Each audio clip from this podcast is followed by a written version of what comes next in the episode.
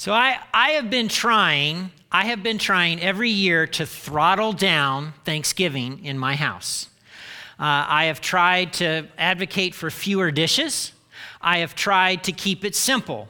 And no matter how hard I try, there are still leftovers for days and days and days, which is why I'm grateful that my father in law comes to our house every Thanksgiving because my father in law is excited about leftovers. Now, I, on the other hand, there are about three or four dishes that are really good as leftovers, tacos being one of them. Uh, steak is another, but there are only three or four. And for the rest, I'm like, eh, leftovers are just not my thing. So I, I, I, want to ask a question, okay? So I want to ask a question of you here today by, by show of applause. How many of you love leftovers? Just a little bit of applause. Okay? Now, how many of you despise leftovers? Show of applause. Wow, this is a pro leftover church? Okay, so fine, I get it. I understand why we put it in the fridge because food that isn't used goes to waste. I get it. Um, but I have a friend, uh, actually, I have a relative, my bad. I have a relative who uh, is the queen of regifting. So food is one thing, right? Food is one thing, and I get why we keep food and, and, and use leftovers because food shouldn't go to waste, but let's talk about something that's related to that, but different. Regifting, right? So I have, I have a relative, I need to make sure I, I say just relative because you never know who's listening online. I have a relative who loves to regift and repurpose, and she is the queen of regifting. Uh, she once replaced a purse, and so she gave her worn out old purse to a family member on their birthday, wrapped as a gift. Not making that up.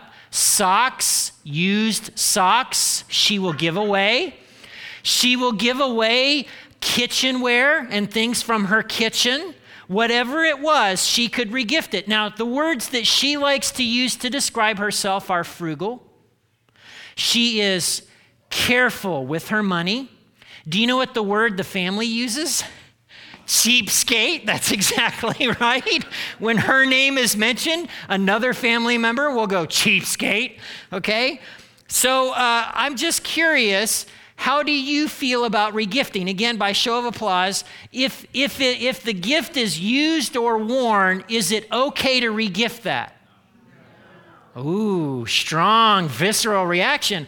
What if it's in its original packaging and has never been used or worn, is it okay to give regift? Okay, all right. So you have boundaries. that's, that's good. That's good. I had a missionary uh, kid friend when I went to college, uh, an MK friend who grew up in the 70s and 80s. Um, and almost everything that he got was a hand me down from someone from their American supporting church back home. So, the way it worked in the 1970s is if you had missionaries on the field, what you would do is as your kids grew out of clothes, you would bring those clothes to church, and the church would put them in a box and then ship it to the missionaries. So, here, his whole life, everything in their house was always somebody's unwanted dish or clothes that somebody, you know, is five or six years out of date, but, you know, who cares because, you know, you're in Colombia. I mean, what difference does it make? And so he would always get the used stuff. And I remember freshman year was a big deal because he had saved this wad of money and he wanted buddies from his floor to go with him because you know what he was going to do?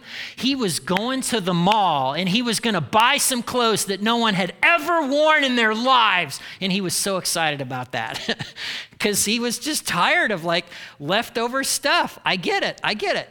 Um, let me ask you a question, uh, ladies.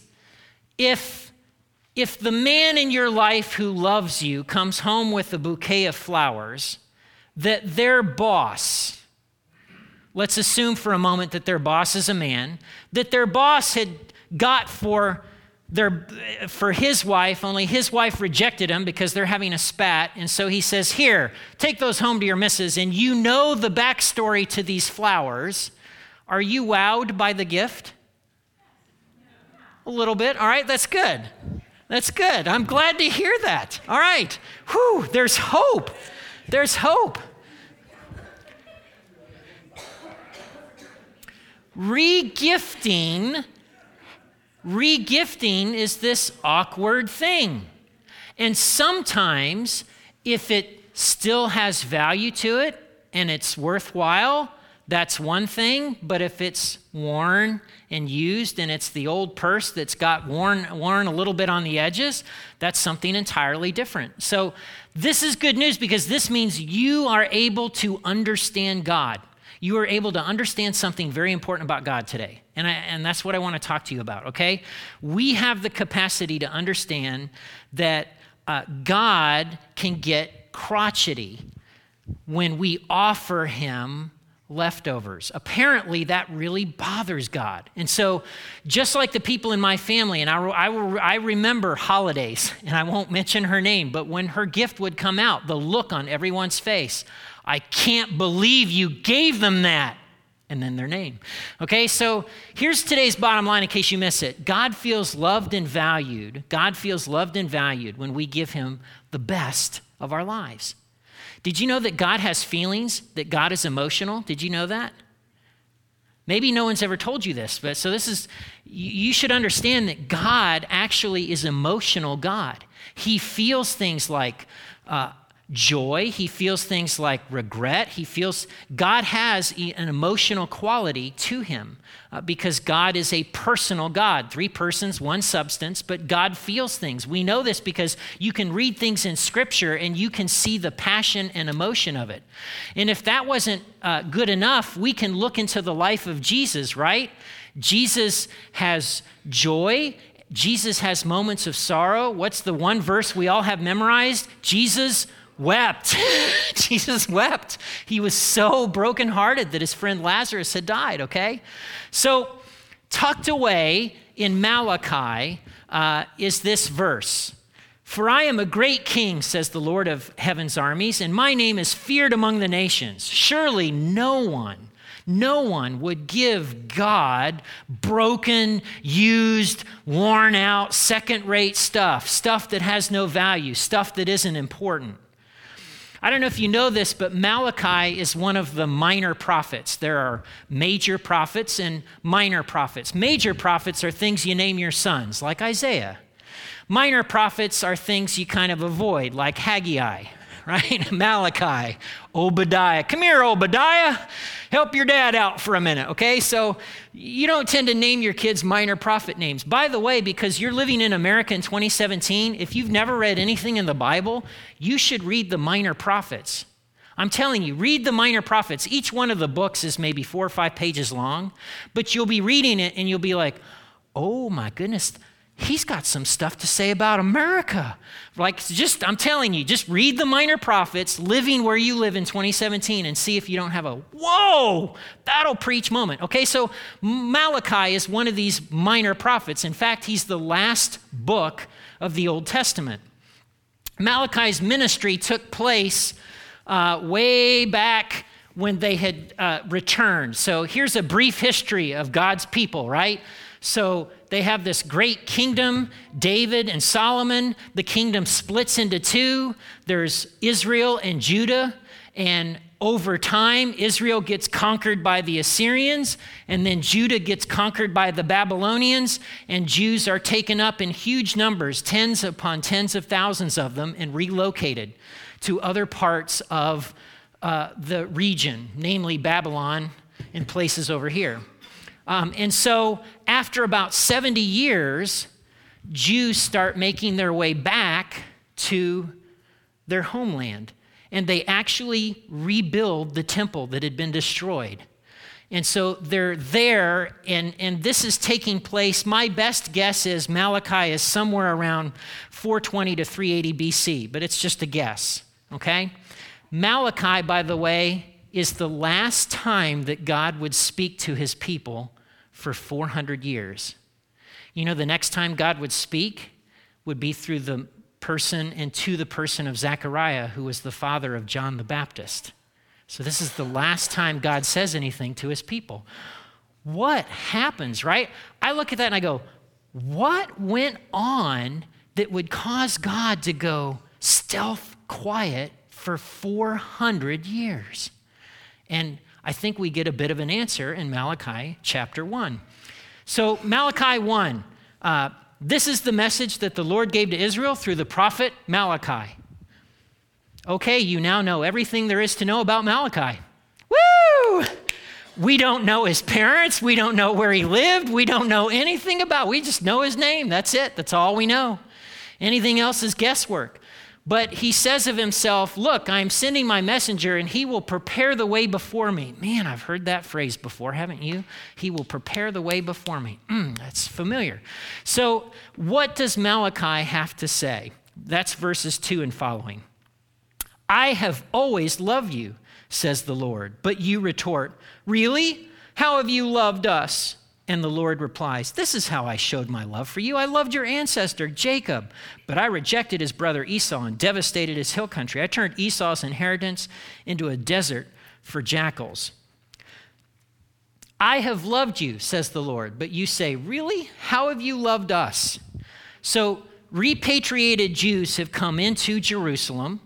They've resettled Jerusalem, they've rebuilt the temple but it isn't living up to what they expected. When they were in Babylon in exile, oh, God's going to deliver us. God's going to, you know, they were despairing, but they had always held out hope, that messianic hope that God would fulfill the larger covenant obligations, that if they really repented, He would bring them back to their land and bless them. Well, they're back in the land and they've rebuilt the temple, but they're just a backwater province of the Persian Empire. They're nobodies. It's nowhere near the splendor of David or Solomon's kingdom, and so it isn't living up to their expectations. And they're kind of not real happy with God. And they don't feel loved because this isn't what they expected. I'm just saying, sometimes in life, expectations can get you to feel a little crotchety. Young people, sometimes in life, expectations can get you to feel a little crotchety. So, so they're, they're there. They're commanded in Deuteronomy 6, they're supposed to love God and love their neighbor, but their love has become a little lukewarm. How do we know that? Well, the next few verses, verses 6 and following. The Lord of heaven's armies says to the priests, A son honors his father, and a servant respects his master. If I'm your father and master, where is the honor and respect I deserve? You've shown contempt for my name. But how, you ask? How have we ever shown contempt for your name? You've shown contempt by offering defiled sacrifices on my altar. And then you ask, How have we defiled sacrifices? You defile them by saying the altar of the Lord deserves no respect. When you give blind animals as sacrifices, isn't that wrong? And isn't it wrong to try and offer animals that are crippled and diseased? So, Malachi uh, is laying out a case for what's going on. Apparently, the people, so the temple is up and running, and the sacrificial system is cranking forward again, and people are bringing sick and lame and diseased animals to offer to God. Stuff that God clearly says this isn't going to cut it. In Leviticus 22, God says this Tell Aaron and his sons to be very careful with the sacred gifts that the Israelites set apart for me, so they don't bring shame on my holy name. I am the Lord. You will be accepted only if your offering is a male animal with no defects. It may be a bull, a ram, or a male goat, but do not present an animal with defects because the Lord will not accept it on your behalf. Picture it for a moment sick, diseased animals covered with sores, oozing sores that are covered with flies, and they're saying, Here you go, God. And if that weren't bad enough, the priests, right? The priests are accepting them. The priests are like, Yeah, sure, that'll work. That's good enough. That's good enough. Charles Swindoll has a, uh, a phrase for this. He calls it $3 worth of God. This is what Chuck Swindoll says. He says, Some of us would love to buy $3 worth of God, not enough to explode my soul or disturb my sleep, but just enough to equal a cup of warm milk or a snooze in the sunshine. I want ecstasy, not transformation. I want the warmth of the womb, not new birth. I want a pound of the eternal in a paper sack. I would like $3 worth of God, please. The people and the priests had stopped caring about what was offered. They were just going through the motions, and God was getting leftover stuff, animals they didn't want, things that had little or no value. So, how does God feel about all this? Well, that's Malachi 9 and 10. Go ahead. Beg God to be merciful to you. Can you kind of hear a little bit of the passion here? Go ahead. Beg God to be merciful to you. But when you bring that kind of offering, why should he show you any favor at all? asked the Lord of heaven's armies. Oh, how I wish one of you would shut the temple doors so that these worthless sacrifices could not be offered. I'm not pleased with you, says the Lord of heaven's armies, and I will not accept your offerings. Whoo, harsh stuff, God. Whoa, come on. Calm down. Can we talk about this?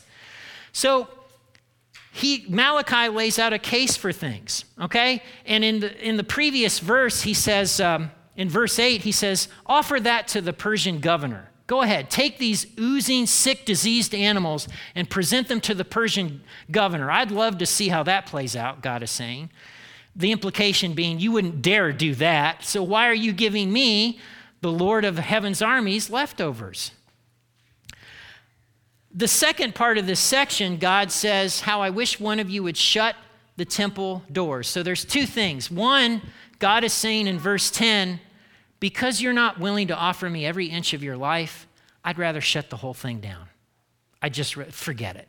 I'd rather you just walk away and completely reject me. Like, forget the sacrifices. Don't even go through the motions. I don't want them. I don't want your flowers.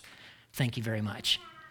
And in verse 9, Malachi is basically insisting that because they're offering these disease, you know, no cost, little value things to God, God isn't listening to them.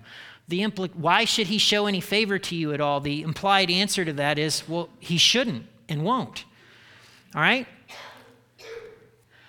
I think this is why the Bible refers to Israel as God's lover and the church is the bride of Christ.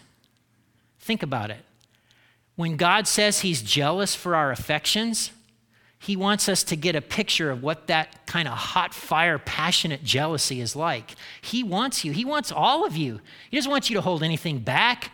He loves you. He loves you so much, he sent his son to die for you. His passion for you, he's not indifferent to you. If you ever feel that God is indifferent to you, pff, you're smoking marijuana. He doesn't feel indifferent at all. And I know what that is. It's this, okay? so he's not indifferent. He's not indifferent. So there's a there's a little bit more Malachi says, all right? And that's verses 11 and following. But my name is honored by people of all other nations from morning till night. All around the world, they offer sweet incense and pure offerings in honor of my name. For my name is great among the nations, says the Lord of heaven's armies. But you you dishonor my name with your actions, bringing contemptible food. You're saying it's all right to defile the Lord's table. You say it's too hard to serve the Lord, and you turn up your noses at my commands, says the Lord of heaven's armies. Think of it. Animals are, that are stolen and crippled and sick are being presented as offerings. Should I accept from you such offerings as these? Cursed is the cheat who promises to give a fine ram from his flock, but then sacrifices a defective one to the Lord. For I am a great king, says the Lord of heaven's armies, and my name is feared among the nations. My name is great. Commentators will say that Malachi is either referring to future worship or he's referring to worship that's going on in Elephantine and some other places that are far, far away from Jerusalem, where people are actually offering God their best. But clearly, God isn't pleased with what's being offered in Jerusalem. So the in verse 13, right? Should I accept from you such offerings as these? The implied answer is no, I shouldn't and I won't. So Malachi is suggesting that the priestly prayers offered are ineffectual. It's a bleak picture. Unless the priests repent, in other words, change their attitude and change their behavior, they repent, God's not going to hear them. It's like, it's like uh, trying to talk to God and God going, na na na na na. I can't hear you, la, la, la, la. I mean, it, it's almost funny to picture, but in a sense, that's what Malachi is saying here. And this part in 14, cursed is the cheat who promises to give a fine, this is a special vow. Hannah in 1 Samuel offers a, is trying to offer a sacrifice because she's barren and she wants to have a child. And so when you would make, when you needed God to really come through and deliver for you, the Israelites had this special vow that you would make. And so that's what this is referring to, that kind of special vow. And he's saying, You'll make special vows for my deliverance, and then you'll renege. You won't even fulfill your promise. And it's getting God hot under the collar when you bring that kind of offering, why should he show any favor? Okay? So the, the thing, I look at this and I look at Malachi chapter 1, and I here I am, I stand, what is it, 2,500 years later, and I go, Are you guys nuts? He promised that you know, if you didn't fulfill the obligations of the commandments, you'd go into exile, and that if you repented, he would bring you back. And here you are, he's brought you back like he's actually fulfilled his promises. And you're going, well, it's too hard to follow God. Things are rough. Oh, God, here, take this. I don't want it anymore. Like, really? Did you not learn the first? Like, I look at their history and I go, Could you not figure this out? And I'm sure people will look back at our generation and me and go, Could you guys not figure this out? Look at how much God blessed you and how much God gave you. And you couldn't figure this out. So, in light of Malachi, in light of what we see about God's passion, about people wholeheartedly being devoted to Him, I want to ask some questions. If everyone served God the way you did, would, would the world be better worse, or about the same. Your level of devotion, your level of generosity. If everybody who followed God had was pegged at your level, would things get better? Would they get worse, or would it be about the same? The second question is God answering your prayers? We know from scripture that when we're walking in sin and disobedience that that creates a barrier, right? The good news is that when we confess our sins, He's faithful and just and He'll forgive us our sins. But we can get into a situation where, in a sense, our prayers become ineffectual. Um, the Old Testament and New Testament are both consistent about this. Um, and then, lastly, are you bored with worship and/or Christianity? And if you find yourself getting bored, I would suggest that what you need is just a glimpse of God. Uh, I got a little taste of a glimpse of God in Lowe's, right? Just the other day. I've got two lawns. Well, Max Vanderpool, wow, your mom is seven blocks away. You're blessed. He spoke the truth, okay? So if you're bored a little bit and feel like you're going through the routines, when you get a glimpse of God and who God is and how life works, you don't have to feign worship anymore you have that gratitude in you. Okay, so in light of this passage from Malachi, in light of the fact that apparently God is not so keen on leftovers, what are some things that you and I could do, right? Here's some suggestions, and these come from Stephen Cole uh, from a Precepts Bible study. First of all, give God your best in terms of cost. Um, giving God what you don't want or you don't need isn't giving. Um, remember the story of the widow's mite from last week, right? She gave all she had. So apparently, God looks at things in terms of proportion, not the number. Um, remember the woman who anointed Jesus' head uh, or Jesus' feet with perfume. The perfume was expensive. Or think of David, who is uh, offered a threshing floor, and he says, No. In 2 Samuel, he says, No, I will not accept this. I will not offer God something that costs me nothing okay? So give God your best in terms of cost.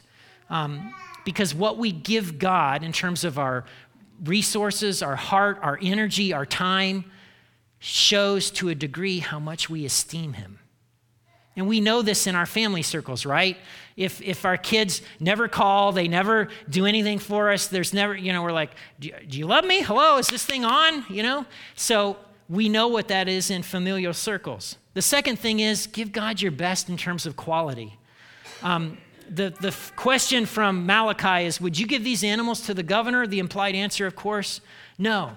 Um, here's the way I do this.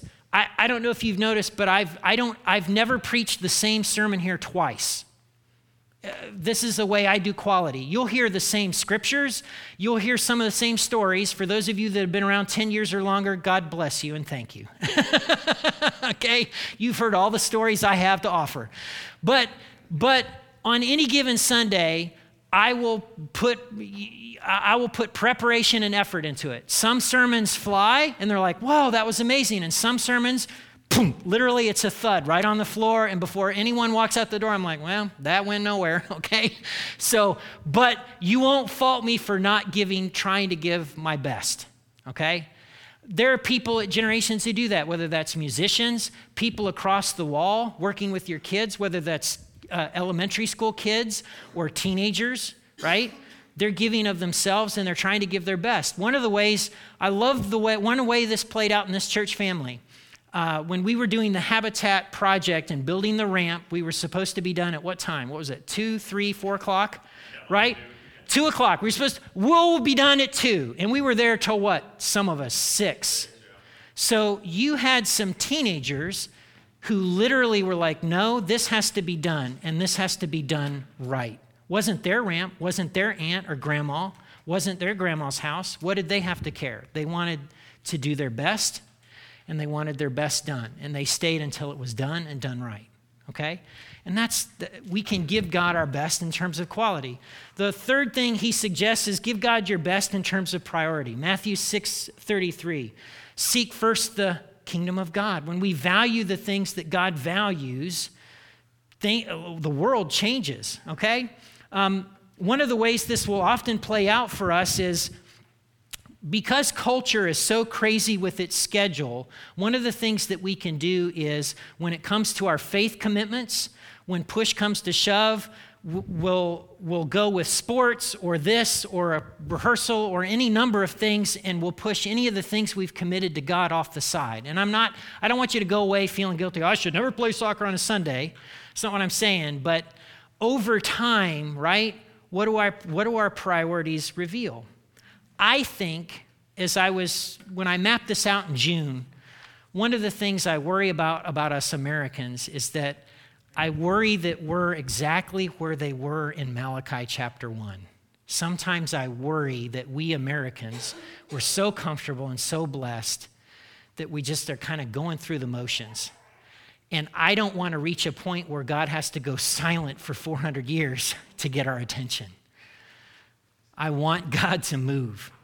I had the opportunity this week to meet a young man, a friend of John Mark's. His name is Jacob. He was smart, he was capable, he was articulate. He has a lot going for him. And instead of leveraging that to make a crap ton of money, do you know what he's doing? He's over in Versailles working with drug addicted babies and then uh, basically Hispanics. And the people in Versailles aren't particularly glad he's there because he's highlighting the fact that they have a drug problem, number one. And number two, you know, Hispanics are migrant people. They shouldn't have the same services, or at least that's some of the attitude that he's encountered. So here he is doing some very kingdom minded things when he has all this potential and he's trying to leverage it for God's kingdom. I hope and want for the church that the Jacobs will be the norm and not the exception. Not all of us can do stuff like that, but I want it to be the case that most of us are giving our best to God. And I believe if the church in America started doing this, we'd turn the world upside down. We would. We'd turn the world upside down. They did it 2,000 years ago. So, if anything today, if I left you with a question in the wake of Thanksgiving and leftovers, it's real simple. Am I giving God my best? And what could I do to change my priorities, my time, my resources, etc., so that I just started giving God the best?